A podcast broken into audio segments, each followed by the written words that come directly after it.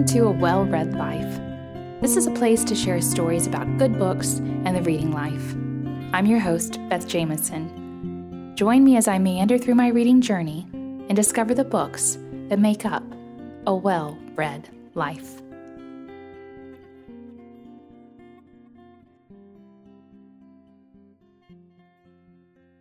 Today's book recommendation is The Little White Horse by Elizabeth Goudge.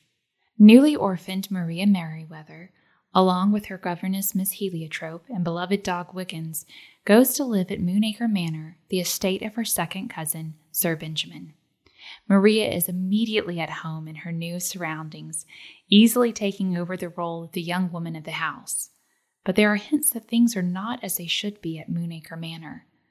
Maria discovers a family curse and an ancient feud with a neighboring family. Will she be the one prophesied to bring about the end of it? The Little White Horse is a charming story of good triumphing over evil, bravery, redemption, forgiveness, and hope. There are certain authors that I love so much that I feel compelled to collect their complete works. Jane Austen, Rumer Godden, Barbara Pym, C.S. Lewis, Marilynne Robinson, Mary Stewart, and Elizabeth Goudge, to name a few. Elizabeth Goudge holds a special place in my reading life, though. I love her for the ability she has to portray suffering and evil in the world and still give a picture of joy and hope in the midst of it. Many of her books have impacted me. I'll talk about another one next time. But this week, I want to talk about one of her children's books, The Little White Horse, a book I read decades ago and one I've just given the second chance it deserves. I read The Little White Horse before I was familiar with the work or writing style of Elizabeth Goudge.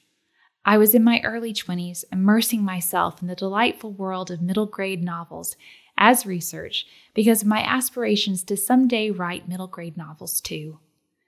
While reading and researching, I started to look for the inspiration of some of my favorite authors. An avid fan of the Harry Potter series, I found out that J.K. Rowling had been a fan of The Little White Horse as a child. I bought it hoping for great things for such an admired writer. But like the wolves of Willoughby Chase, I misjudged it. I sort of liked it, but I thought it tied up too nicely and lacked depth. I was wrong on both accounts. In my adult cynicism of a too tidy happy ending, I missed the delightful fairy tale quality of the story.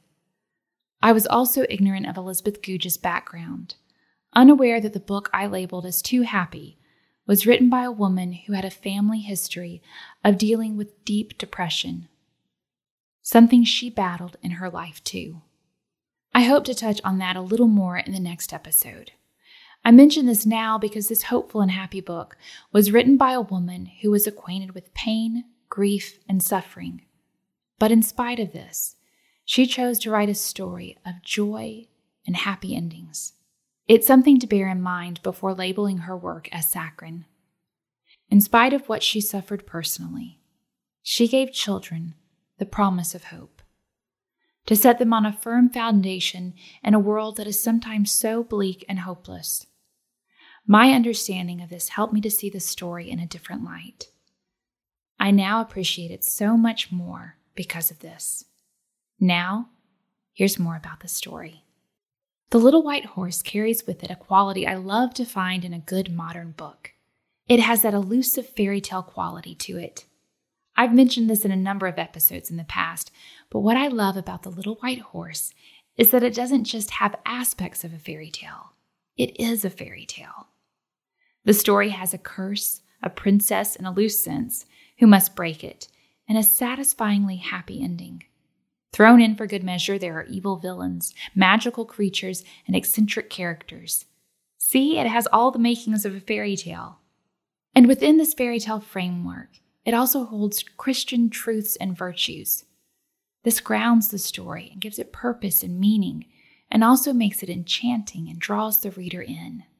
Placed in this fairy tale drama are some delightful characters.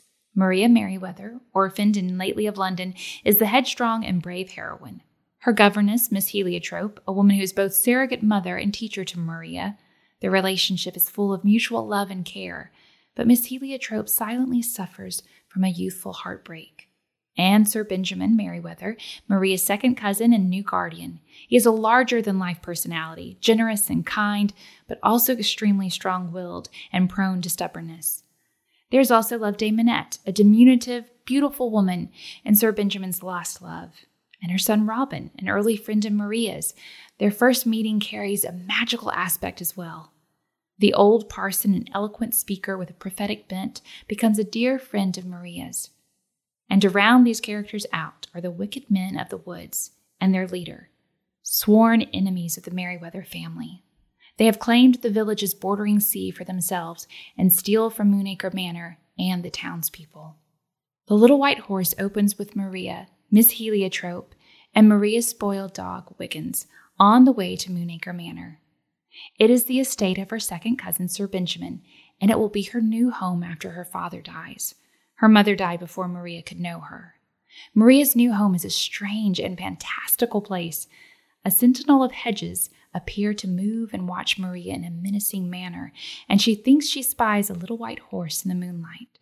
Unbeknownst to Maria, this horse is part of a family prophecy. Sir Benjamin is warm and kind, even though he brags that a woman has not stepped foot in Moonacre Manor in 20 years. He welcomes Maria and Miss Heliotrope into his home with open arms. The story mixes the fantastic with the ordinary seamlessly. There's a hint of a ghost, a unicorn in the forest, and a house charmed like the beast home in Beauty and the Beast. Although it turns out that much of its charm is really the eclectic collection of pets and eccentric characters. The story is set in a definitive time and place in history, England 1842, but there is also a fairy tale framework to it a heroine on a quest to bring restoration to her family and stop evil forces that are plaguing her village. There's also the family prophecy of the Moon Princess, the type of savior. The old parson tells Maria about the prophecy of the Moon Princess. He says, And once in every generation, the Moon Princess comes back to the manor, and for a short while there is great joy. For always the Sun Merryweathers and the Moon Merryweathers consort well together. But then as if in punishment for the original sin, there's a quarrel, and the Moon Princess once more goes away.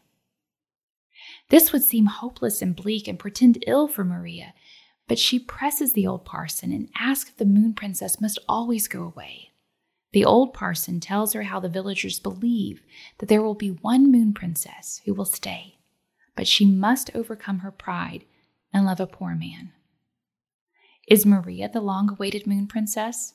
Before we find out, she must piece together the family's past and end a long standing feud with a neighboring family. Here is where Elizabeth Goudge weaves in the Christian themes of hope, redemption, and forgiveness, all while giving us a confident and brave heroine. Even before Maria knows about this prophecy or the Moon Princess, she seems to intuitively know that her destiny is entwined with it. Although she's only lived at Moonacre Manor for a short time, she loves it and is very protective of her new home. Maria senses that all is not as it should be at the estate. Why are the men from the dark woods free to steal from Sir Benjamin's land and the villagers? And once she knows about the prophecy and believes that she is the Moon Princess, she is determined to fulfill her role and free her home from the curse it is under. She is courageous, and although only a girl, she confronts not only the men from the dark woods, but also Sir Benjamin when he is in need of correction. She acts bravely and speaks truth. She has a strong belief in what is good and right, and she acts from her moral convictions. Because of this, Maria becomes a symbol of hope for her family and for the village. Maria bravely begins her quest by restoring a place called Paradise Hill. Her ancestor, Sir Wrolf, a kind but covetous man, stole the land from a group of monks out of greed. Her family has profited from the land in the years since, but Sir Wrolf, who had many other grievances added to his charge, is said to haunt the hill, never able to find peace. With complete confidence, Maria plans to give the land back to God. She tells Sir Benjamin that it must be given back. In addition to this, Maria faces the men from the dark woods on numerous occasions and is never intimidated by them, although she is only a small girl of 13 and they are menacing full grown men. But of course, she doesn't act alone. She has a band of true and loyal friends to help her. With all Maria's good qualities, Elizabeth Goudge also gives her a couple of flaws. They are flaws shared by quite a few of her ancestors pride and a fiery temper. They are responsible for many broken relationships since the days of Sir Wrolf. Like her ancestors before her, Maria is tempted by her pride and temper. She is warned by Loveday Minette, though, that this will happen. Thankfully, Maria listens to the warning and resists when she is tempted. With the temptation behind her, Maria is able to do much good at work for the village. She brings peace where there was enmity and restores broken relationships, which all culminates in the happy ending. Elizabeth Goudge gave children a book with enough action and interesting characters to keep them engaged in the story. But she also dared to write a book that is full of hope. It is devoid of sarcasm and irony. Instead, it shows goodness. In a world where wrong can be made right, the most evil foe can repent, healing can come from the past, and forgiveness and peace given freely. Read this book if you like fairy tales. Read it if you like your books to have a touch of the fantastic. Unicorns glimpsed by moonlight, hedges that seem to live and move, ancient family prophecies, and eccentric characters. Read it when the world seems heavy and bleak, and you need to be reminded of goodness and hope. Well, that's all for this week. I'll be back in two weeks with a new episode. If you want to connect during the week, I'm occasionally on Instagram at WellReadBeth. Until next time.